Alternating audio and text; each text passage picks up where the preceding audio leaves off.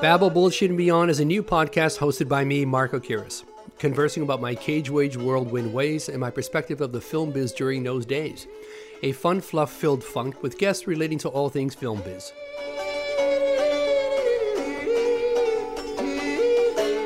Today on the show, we have Lindsay Gibb, author of National Treasure Nicolas Cage, a book defending the artistry of Nicolas Cage's acting style and investigating his cult following. Lindsay came by my home to chat about her book and my time working for him as his stand in for 10 years. So, on today's show, we have author Lindsay Gibb. And uh, we're going to talk to her about her book, which was released a couple of years ago, I believe. Is that right? Lindsay? 2015, yeah. So just just around Not too that long time. ago, yeah. Yeah. And I read the book. And first of all, hello and thank you for coming over to my house and, and doing this little podcast. And to your husband Matt for support, Yes. which we both need. Mm-hmm. and uh, so I wanted to ask you, Lindsay. There's well, there's a million questions I wrote down, and then I kind of stopped, and then I kind of rewrote, and then I made other notes, and I'm like, who is this young girl who's so what I thought was obsessed with Nicolas Cage. And you kind of are, but you kind of aren't. You're just kind of stating the facts as you see them, as maybe we don't see them. And I worked for Nick Cage, as people know, for you know, ten years, twenty films as a stand-in, photo double, and uh, basically that's it. You know, kind of like figure out what's going on for safety on the on the set.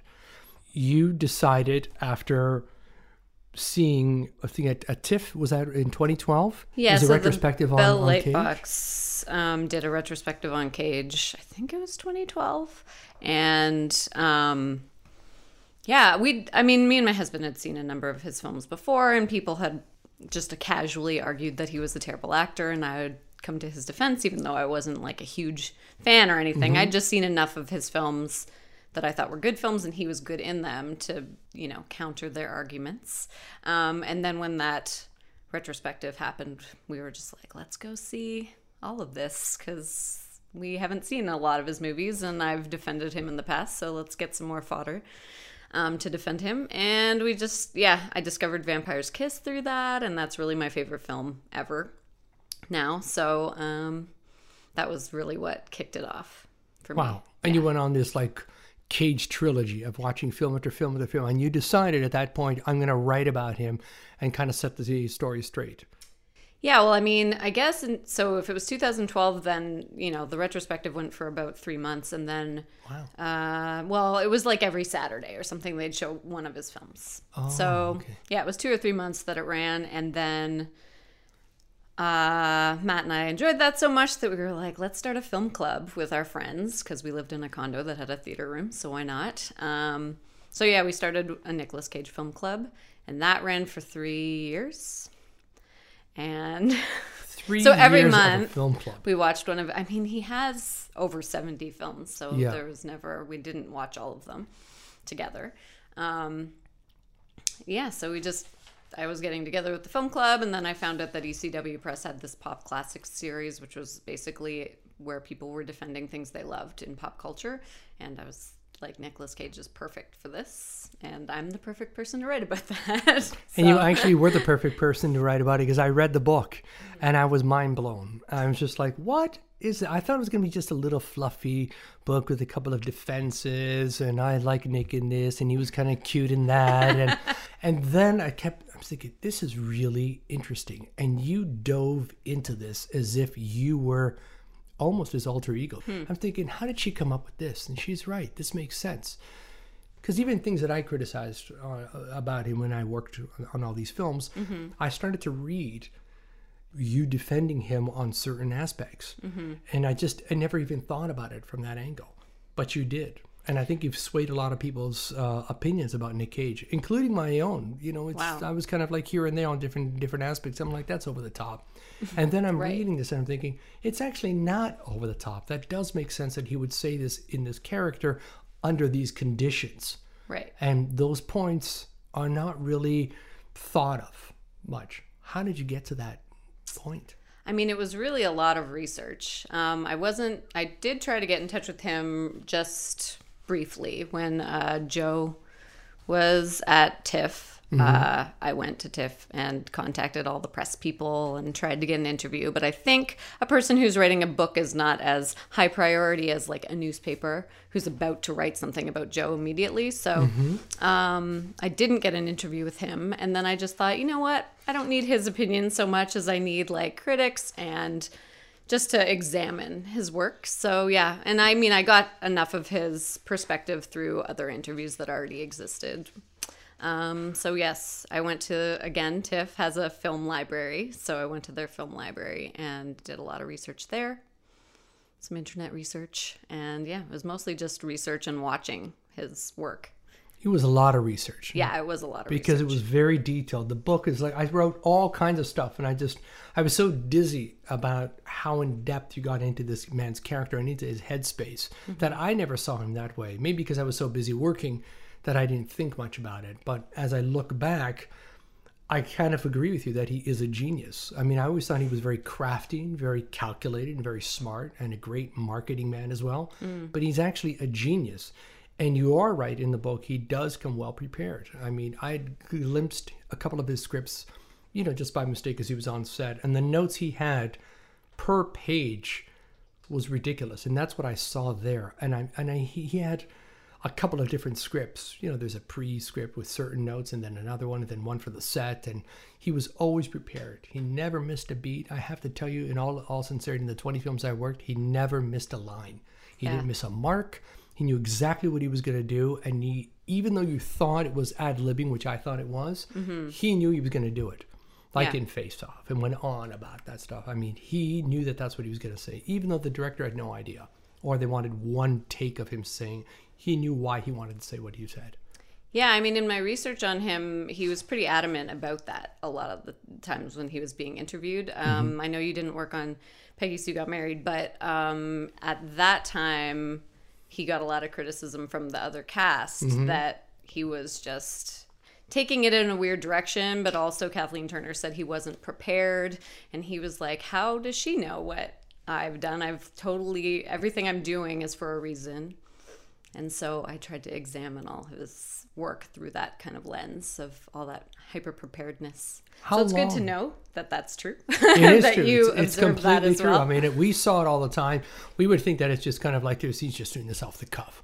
But then you look at the notes, you watch him move. It was done the exact same way in each take. It's like Mm-hmm. you can't do that off the cuff. When he did it, whether it was a wide shot, a medium shot, or a close up, it was still the same. Yeah. And he knew how close the camera was on him to bring it back to a certain degree because the close up would read it differently.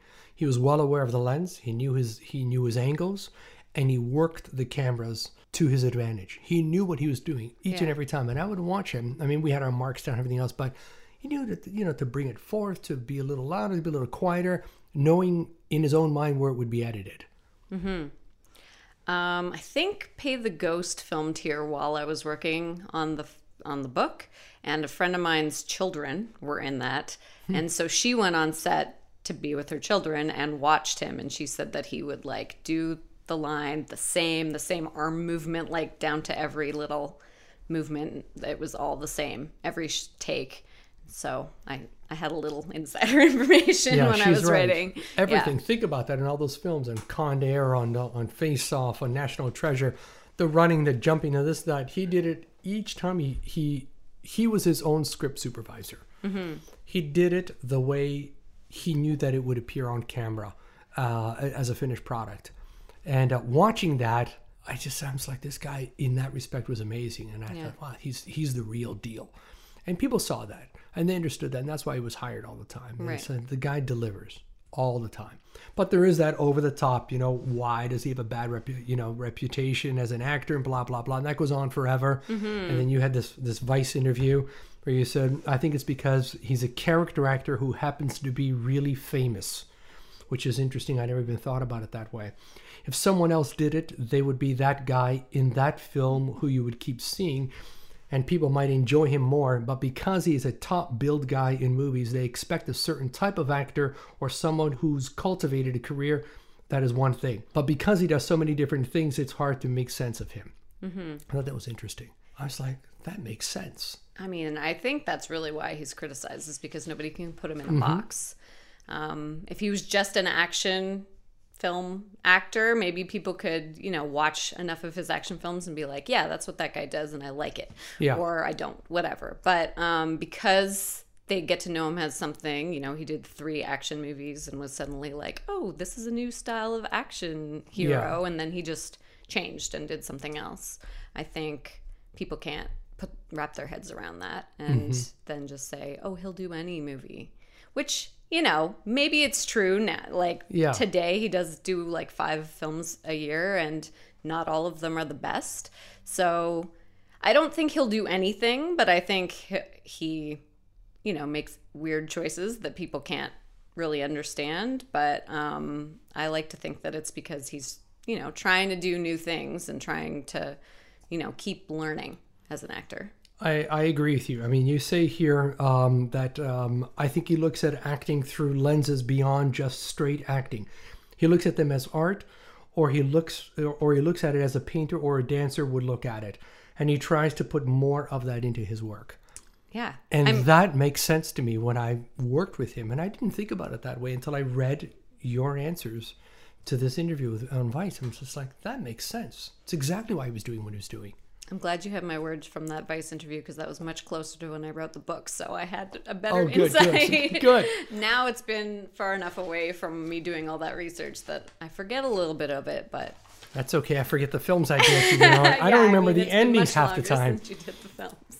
but, But yeah, those are great answers, Mm. and uh, to come up with that answer means you're really into his style of acting as a person. You've really dissected this guy. Mm-hmm. You've you've honed in on his style as a human being, and then you wake up and move with this person. Whereas I, I was just, you know, I worked with him all day, of course, 12, 15 hours a day, you know, three, Yes. four, five, six months at a Exhausting. time. Yeah. Exhausting. But my, my focus was on let's just do this right. Let's move on to the next shot. What is the next shot? Are we changing into wardrobe? You know, are we on scene 47? Are we changing to scene 75 due to the weather? Versus, you know, focusing on his acting style so much, except when he was a little, a little out there. right. And there were those times, Yeah. or That's several times. yeah. But I love that you say that, and that uh, you quoted him, which I had never heard this before. But you quoted and put it in um, in your chapter three, "Cage Against the Machine." By the way, it's a great book, and I love the headings of the uh, chapters. Um, the quotes are great. So Nick Cage says, "I can't get used up. It's not possible because I'm open to the world." It's like yeah. that makes sense. And that's why he's so different. And he's a culturally diverse human being, which a lot of people don't know. He loves cultures, he loves languages, different people, different uh, um, uh, religions. He's so open to everything and he sucks it up. He takes everything and he tries to learn different words. And I mean, I used to watch, he was just anything and everything. It's like, how does this guy do all this stuff? But, and he memorizes it all. Yeah. He's a real smart man. He's got a great vocabulary, like myself, which is why I was a stand-in, and he was the actor. But I love this, and I love the Cage Against the Machine. I also like, you know, the man, the myth, the mem. You Oh, know, as I'm writing my book, mine is the man, the myth, the Malacca. Okay. because that's exactly what I was. You know, comparatively, I just thought it was funny that you put that in there as, as a uh, chapter heading. Well, meme, I mean, was a big thing. Uh, also, leading up to this book, I really felt like the part of the reason I could sell this as a book was because so many people were making memes of Nicolas Cage on the internet. So, you know, I don't know if you were. As someone who was not necessarily following Nicolas Cage, but who just worked with him, um, I don't know if you noticed all the memes that have come up around Only him. through the Oh, kids, oh, through right. Blake, Yeah, through Kelly, through. Carson. I had no idea. I didn't even know what the word meant. That's why I didn't even pronounce it correctly. That's I was just like, what does that mean? What is that? And she's like, well, this is. I was like, really? I've never heard of it. And then he shows me all these things about it. Why is it? Why is it Nick his Cage? face all over everything? I think it's almost sad though. I think I think it's kind of mean. Oh, sure. I do wonder how much he knows about it. Oh, I- he knows about it. Yeah. How Yes. did did you find when you worked with him that he was really aware of like critics and the public's perception of him? I did, but it wasn't on this level of Sure. memes. Yeah, because the internet wasn't. As, Yeah, it was like the New York. Times. It was you know CBS. Uh, you know, one of those reporters. It was that, and Yeah. I and I used to you know I'd hear it, I'd see it, you know, I, I'd read the script. I was like wondering how are we going to do this next film? Is it going to work? Is it not? Are we going to get through it? Is it going to get criticized for it? You know, bouncing from these, you know, doing Family Man, doing Gone in 60 Seconds. It's Yeah. like, it was a little wacky this way and that way. Was he getting labeled a lot then, like of as a certain type of actor, and then having trouble when he would try and transition into a different type of film? He didn't have the transition uh, problem. Um, the public had the transition Right. problem. Yeah. And I think some studio executives had that problem. But he was okay with it. He wanted to actually, at some point, when we were on either The Rock or Face Off, one of the two, and we were filming downtown LA. I remember him having a conversation. We were all hanging out between shots, and there was like five, six of us just sitting down having coffee and water. And he says he wanted he wanted to have two different names. There was the Nick Cage, the action star, and then Nick Cage, the artist actor. Not in those exact words, Yeah. but he wanted to have two different identities because he wanted to please two different genres, and he wanted to go global with that because he wasn't as global at that time. And uh, we thought, oh, this is very interesting. And he was dead serious about it. So he was he wanted to have a different name. And I remember what the name was, but there was going to be one that was Nick Cage, the superhero, and one- Nick Cage, the actor. So it's okay that he would make a half a million dollars on one film and then 15 million on the other as the superhero. Right. So he wanted to broaden his horizons. I mean, he felt like he was universal enough to appeal to every generation. Well, I argue in the book that there's a duality to him. There's the whole chapter about the face-off and uh, adaptation, kind of him playing two parts, and how I think he he did say in an interview that there was like the popcorn side and the I can't remember artistic or like more thinky kind of side Yeah. of him, which is kind of what you're saying that he said at some point. Yeah. Yeah. How you did all that research? I mean, it took you what? Months? I had a full time job while I wrote this book too, so oh. let me And a husband. And a house. husband, and yeah, The whole Oh, thing. I didn't have the house yet, but yeah, But a house condo yeah, regardless, a yeah, dwelling. yeah, Um, how? It was just round the Um, clock work. I mean, yeah, it was. I'd worked on, you know, I was a journalist before I wrote this, and I worked on like two magazines at once. I was pretty used to just balancing my different um, projects at the same time. So uh, when I was doing this, I just found the time, I guess, to do it weekends, evenings, and then I took a little bit of vacation time to work on it too. wow. Yeah. And it took what a few months, I guess. Gosh. Uh, Because of the research? I think it took. Yeah. Did it take like half a year to write it? I think that it was about that, like six months or something. Hmm. Yeah. And the uh, National Post uh, called it uh, one of the best book, one of the best in the top 99 books of the year. Mm-hmm. Um, was that for Canada or was that for? It was all books. Like, I mean, it was the National Post's picks, but they weren't Canadian books. They were just all the books that came out that year. Yeah. How cool is that? It was pretty cool. it didn't get a lot of reviews, my book, but Mm-hmm. it did get some accolades like that. And then it got an award from the uh, Independent Press Awards or Independent Publishing Awards. Yeah. I think it's fantastic. And had you written a book prior to that? No, this is my first book. So your first book and it hit the top 99, National Post. Yeah, it was pretty good. I mean, it wasn't the Toronto Sun. So that's pretty good. I mean, I'm pretty impressed with that. And I read here, so it's you were you were part of the uh, Broken Pencil magazine. Yes.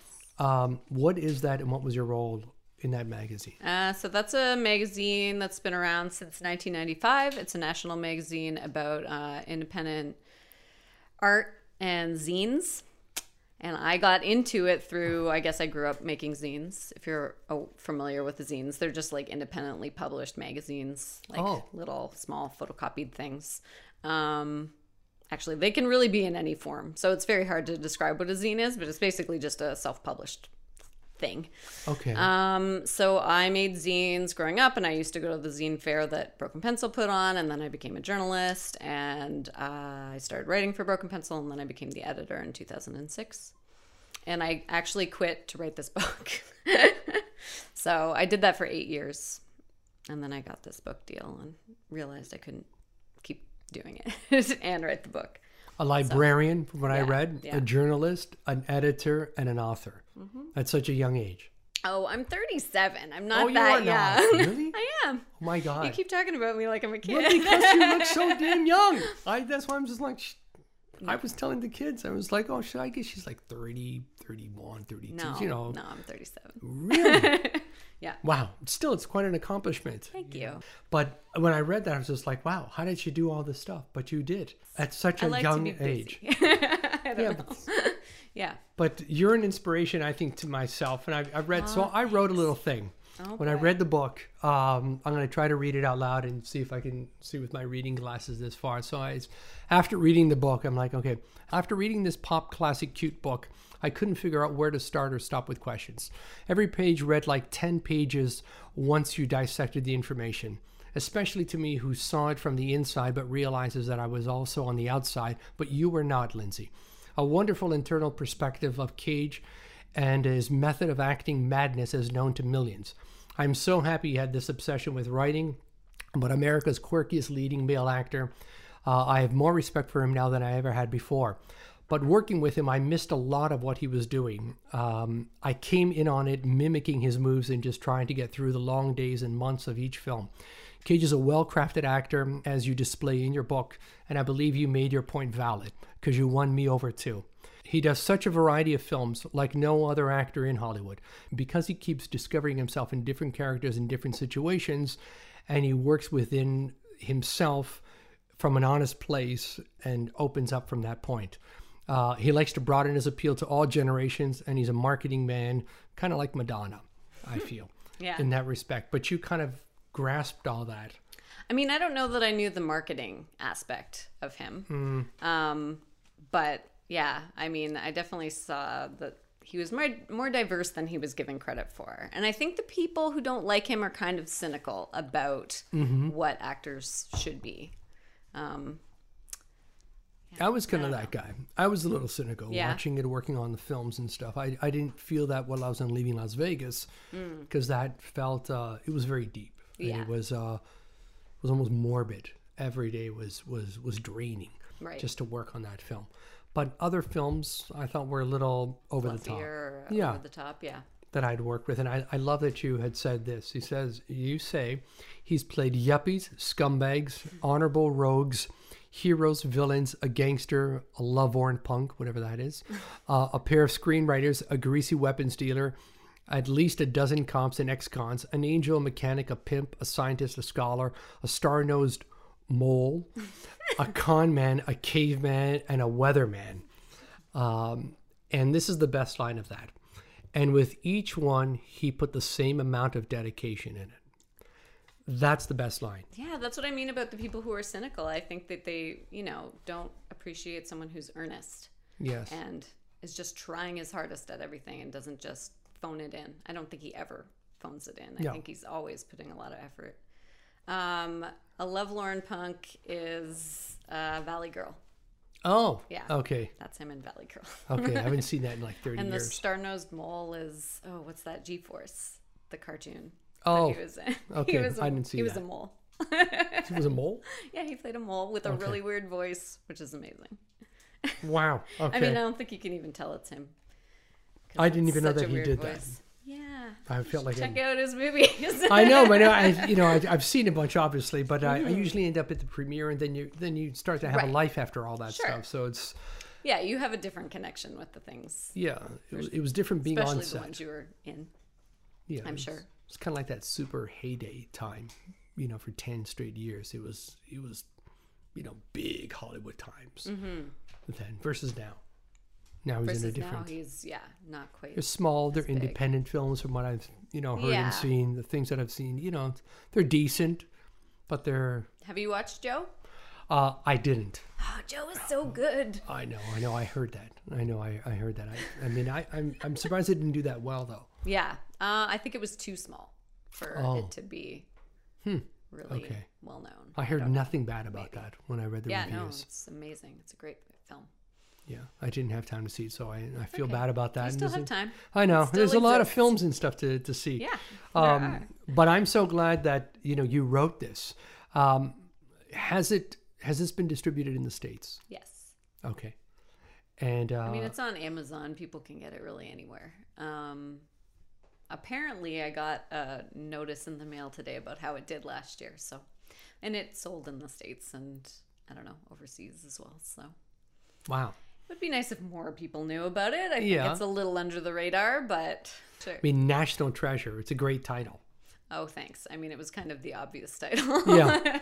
yeah, but it's cute. I wanted to ask you why were there no photographs in here? Oh, that's probably more of a publishing question. I think there's a lot of rights around getting images, and plus, I it, also it's a series, and the series just doesn't have images in it. So Okay. just- that was more the publisher's decision than mine. Okay. Yeah. Have they advertised the book in the states, or is it just one of their pop they classic? have. I mean, it's it's just part of the series, but um, I'm sure that they were trying to push it to different outlets when it came out. But you're kind of, you know, you can tell everybody about it, but if they decide to write about it, then they do, and if they don't, they don't. So Yeah. yeah.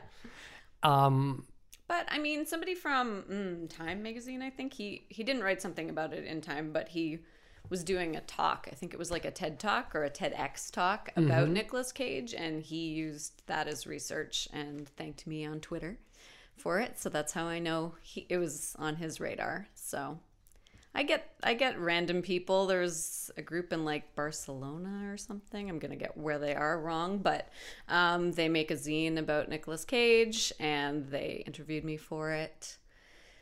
And yeah, there's just people all over the place that get in touch. is there a part two coming out on this that you're writing, or not, or are we kind of like done with the Nick Cage National Treasure? I? I mean, I considered because this is the 20th anniversary of the you know Summer of Cage with the action Yeah. film Summer, and today is the 20th anniversary of Con Air. Con Air, like you Yeah. told me, which Yeah. I didn't know. June the sixth, yeah. 1997. How funny is that? So yes, leading up to 2017, I was like, oh, in the summer I'll write something about the summer of Cage. But I I tried approaching it a couple of different ways, and then I thought, you know what, maybe I'm I've done my writing about Cage. I definitely I did write about the action films in there, so mm-hmm. I think it's overkill maybe to k- keep writing about him. So yeah. I'll talk about him. Anybody wants to talk about him, I'm happy Yeah, but to. you know so much about him, and and the things you said about The Rock, uh, him him being you know because basically this little geeky character guy, and uh, not swearing, and you know playing it kind of cool, and not wanting to be an action hero in the film in a in character, and uh, which is true because I remember him playing this weird little Goodspeed scientist, and he refused to break out of that character. He wanted to play it kind of meek and geek all the time. I thought, is this really going to work opposite all these big macho guys? And I'm, you know, I'm just on the sidelines. Yeah. But I'm watching him work this whole thing. It was so, it was so the opposite of what everybody else was doing. This character who got kind of stuck in this uh, serious situation that could blow up San Francisco. And he was way more interested in the science Yeah. of all those weapons. It was fascinating. He was actually really good Yeah, in it. I agree. And it broke him out into a big action star. I remember Michael Bay saying that. He's like, Nick, you're going to be an action star after this. And Nick's like, yeah, right. And it's like, no, you aren't. And uh, when they won, Uh, more impressions, please. what, he, they, he, what, what- did he win the what, the Billboard Award? The movie, or and he won Best Action Star, I think, uh, at the Billboard Awards in 1997 and stuff. And Michael Bay was there and just like, I told you. And he was like, You owe me a Ferrari. because uh, they bet like on a Ferrari. You know, it's, it's not going to be a big hit or blah, blah, blah. Or I'm not going to be a big bet on a star. Ferrari. See, that goes to show Hollywood. yeah. Well, it's, mine, Michael Bay has Ferraris in mind. And so did Nick Cage. yeah, yeah, so, for sure. and, and so did Jerry Bruckheimer. It was, you know, that kind of a big macho boys club. Mm-hmm. So uh, it was funny to see that. But Yeah. uh, and there he there he was making it. Yep. You know, and then he was in that southern drawl of Con Air right after that, with Yeah. that wig. That wig. The wig. It was, Yeah. it was a How was the wig? You had to wear the wig. It was hot too. and sweaty. Yeah, it was Yeah. hot out there. I'm sure in Yeah. the desert. It was hotter under my head. Oh boy. Yeah, it was, and he wore the same thing. But you, this guy never complains. I complain all day. I'm Mm-hmm. a diva. this guy shows up. It's 120 degrees. He's got this stupid wig, you know, weaved into his hair, Oh, and, and you know, it's and they like take it off and put it on and fix it and re, you know, spray it and do all these crazy things. For me, they just slapped it on me and that was the it. But right. it was funny to see. He never complained about anything. Hot, cold, sweaty, didn't matter. He just did his job. Boom, boom, boom. That's it. Next, cut, close up, move on. Nothing. Me, I complained all day long. Right. It's too hot. Where am I hot. sitting? Where I don't want to stand here. I don't want to run through the desert. Why don't you get the stunt guy to do that? it was just like they're like, shut up and stand under a light, buddy. Yeah. So it was. Uh, there is no light. It's too hot and sunny. We can't put lights. It's a wide shot. It's it's the desert. Yeah.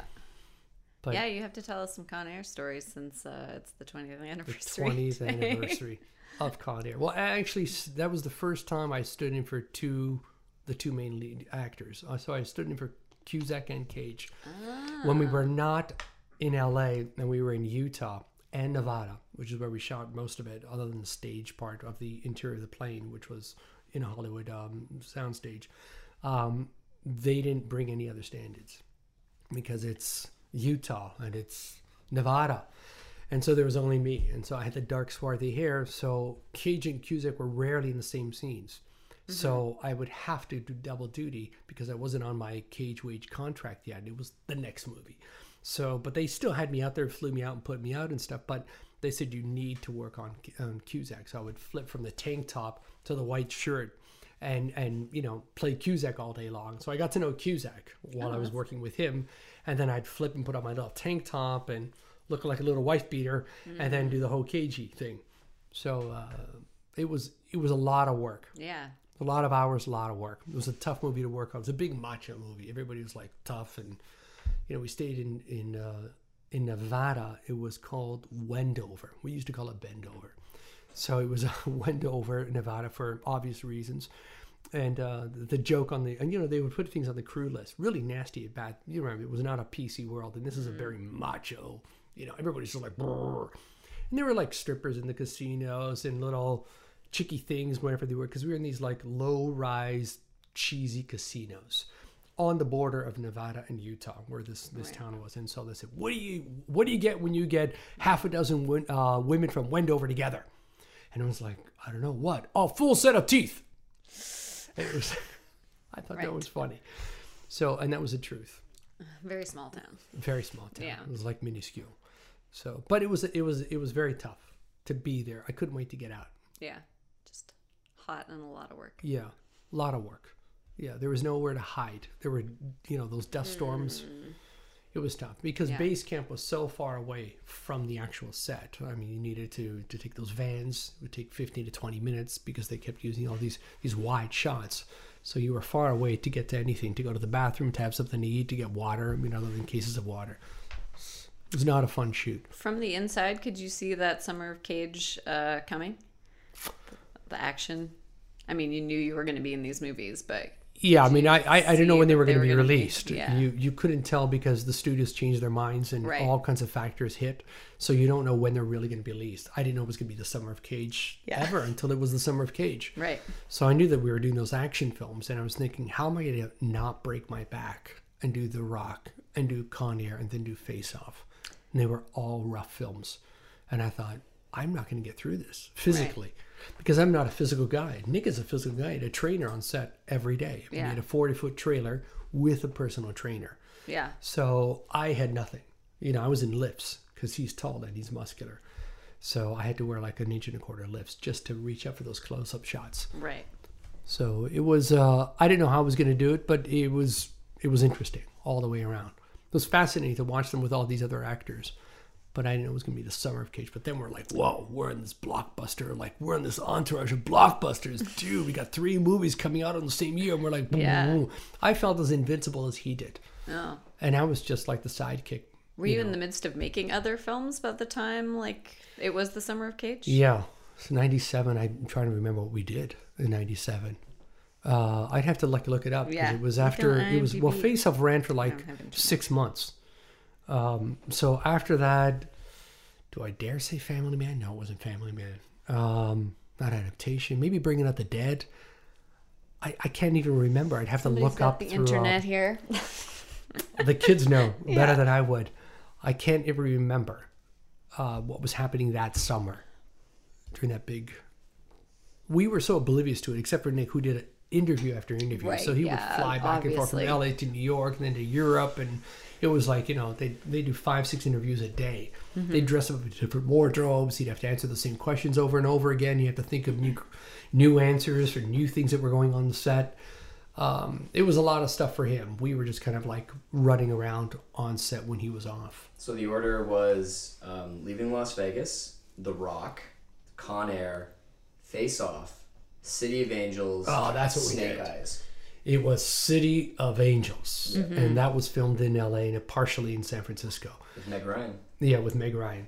That was uh, that's right, City of Angels. So that was a big, you know, completely different Departure, film. yeah. Yes, huge departure. Mm-hmm. And then Snake Eyes right after that. And again, we were falling back to back. We were like, we they already started um, Snake Eyes before we got there, just like Face Off. We were not uh, ready. And you know, Nick's still in character for City of Angels, and you know, hair and makeup, wardrobe. And then the next day we fly off. It's like a Friday. By Monday morning, we're filming the next film, and we're already Yeah. ten days behind. And they've already shot those other scenes, and now we're trying to catch up. So now you have new hair, makeup, wardrobe people, new looks, new characters, new new environment. We're going from LA to New York, and now we're you know out there in Atlantic City, trying to film that stuff. Once you finish that, then you fly off to Montreal to finish the movie. And uh, it was it just you didn't have any time to rest. You had no time to feel the pain if you had any pain. You just had to spend that Sunday sleeping as best as you can.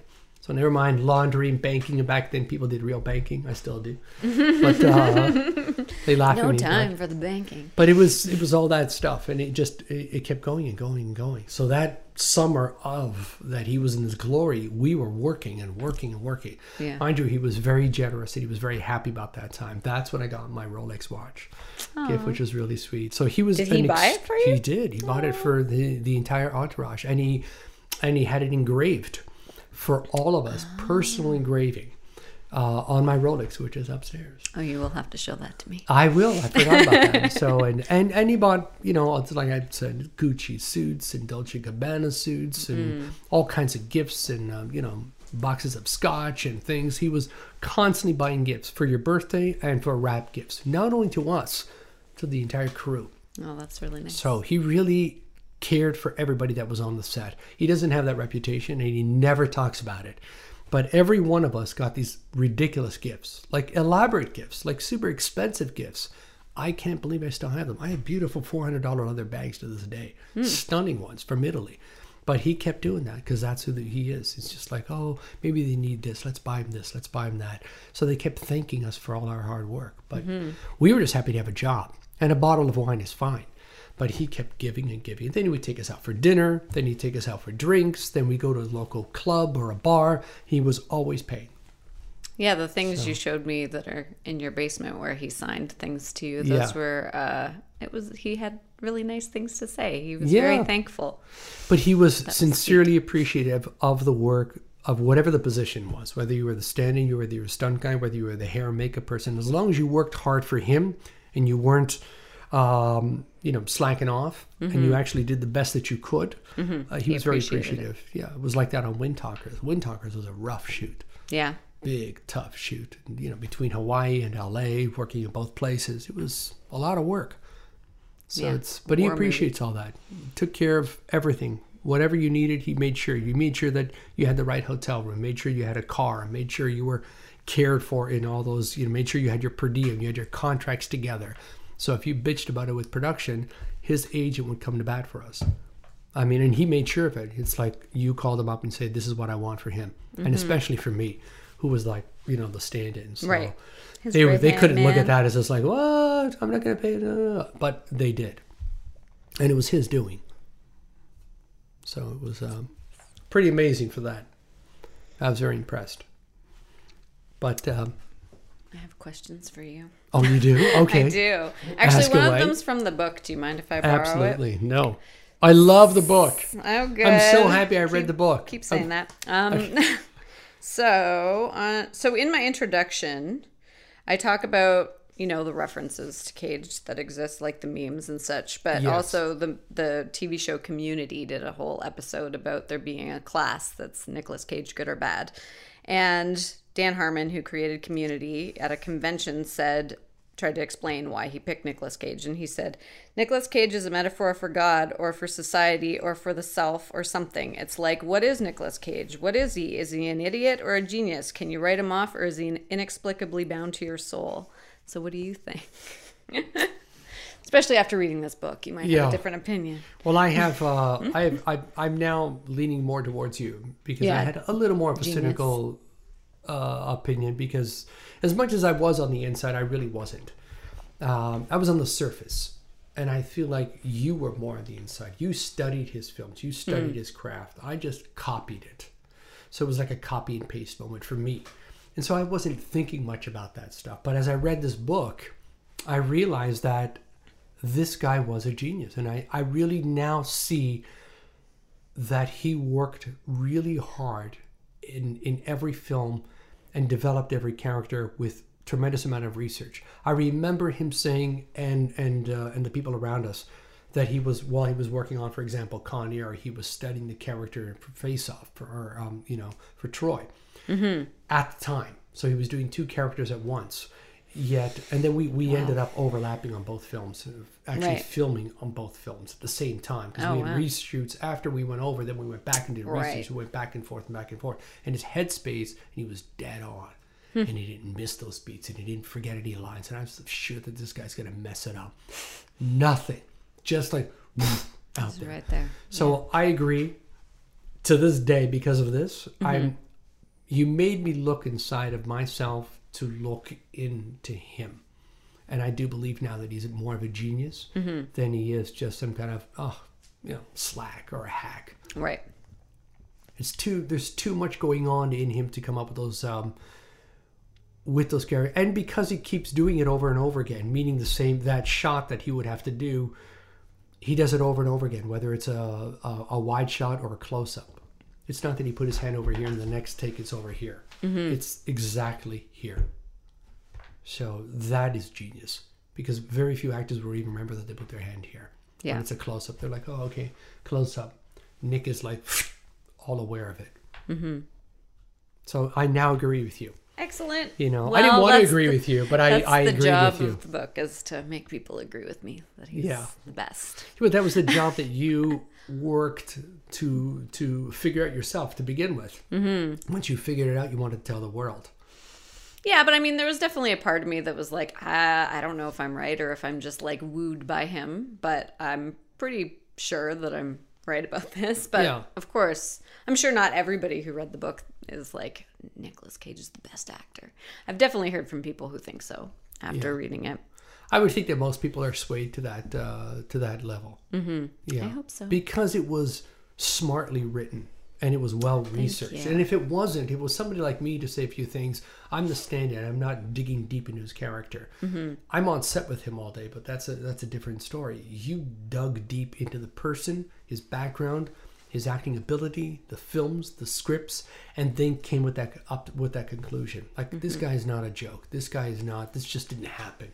This guy thought about this. This guy is is really quite a genius, Hmm. and that's why I started thinking, she's right.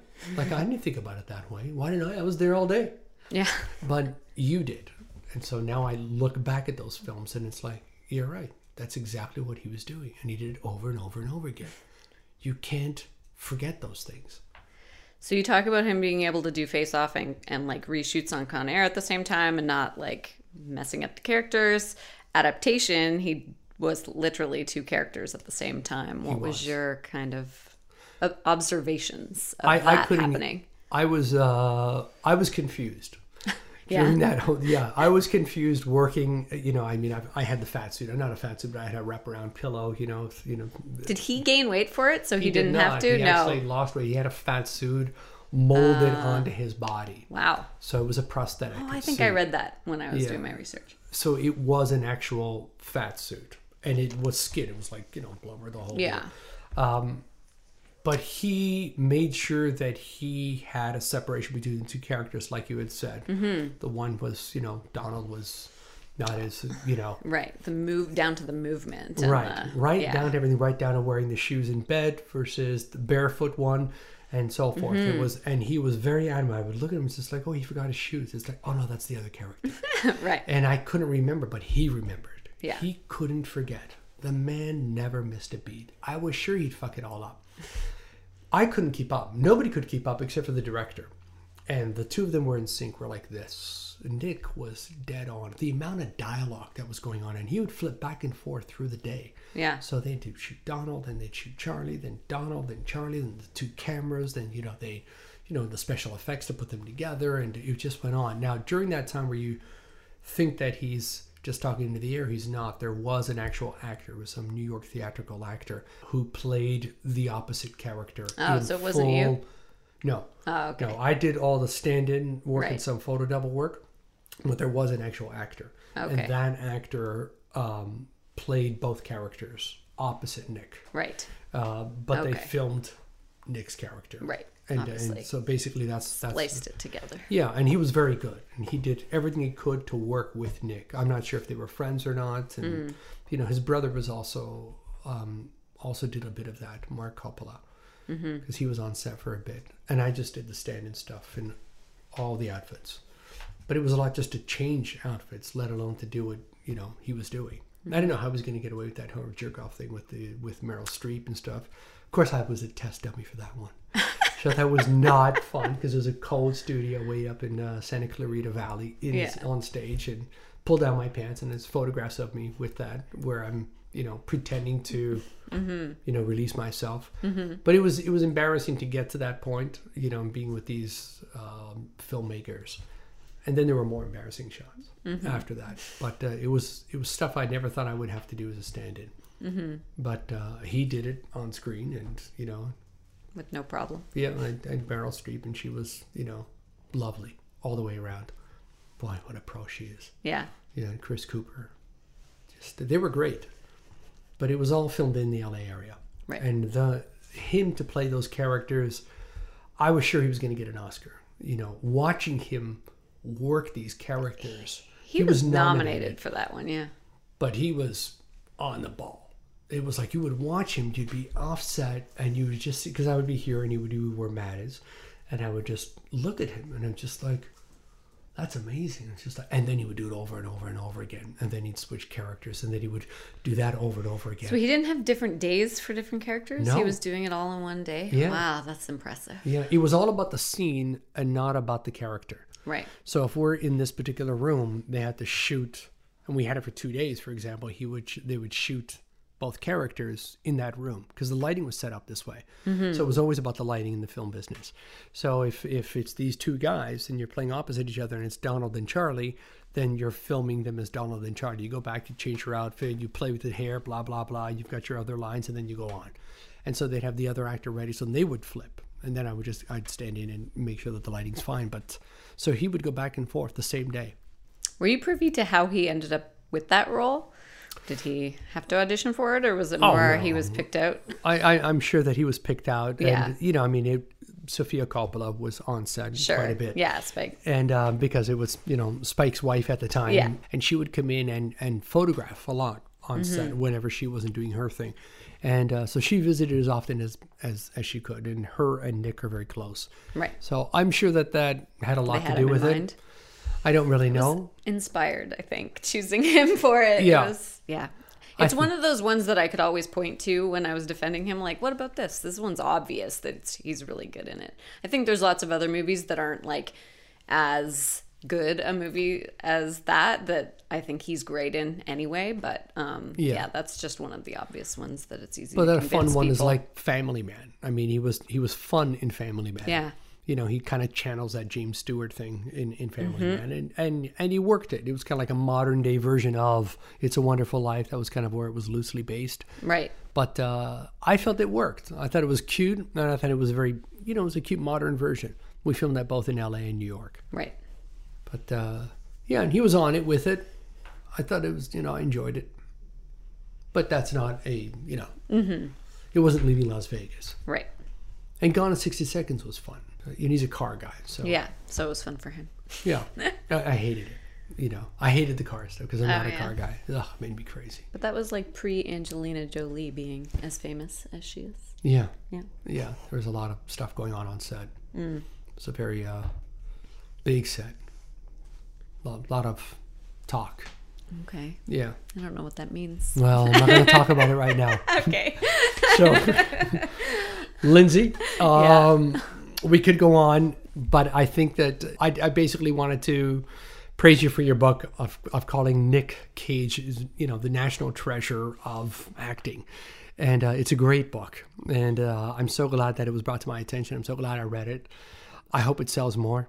Apparently, it sold fairly well for, for a small pop classic. I think so. I mean, I don't really know how to compare since this is my first book, but it Yeah. seems people are buying it. Yeah, but it was well done. I mean, you were you're a you. wonderful author, and everything else that you've done, an editor and stuff. It's it's quite impressive, and you're a very young woman to have done all that stuff. Okay. So really, honestly, so congratulations to you and your national treasure and, and your love and obsession for Nicolas Cage, and and here you are, you know, kind of interviewing each other with his former stand-in. yeah. Yay! It's exciting. yes, I'll I'll see you soon, and uh, we'll talk some more. Okay. Okay. Thanks very much. Thank you.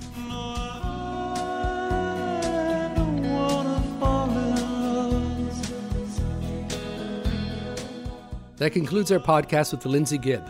Her book is available to order on Amazon, and I can't recommend it enough. Until next time, this is Marco Kira signing off.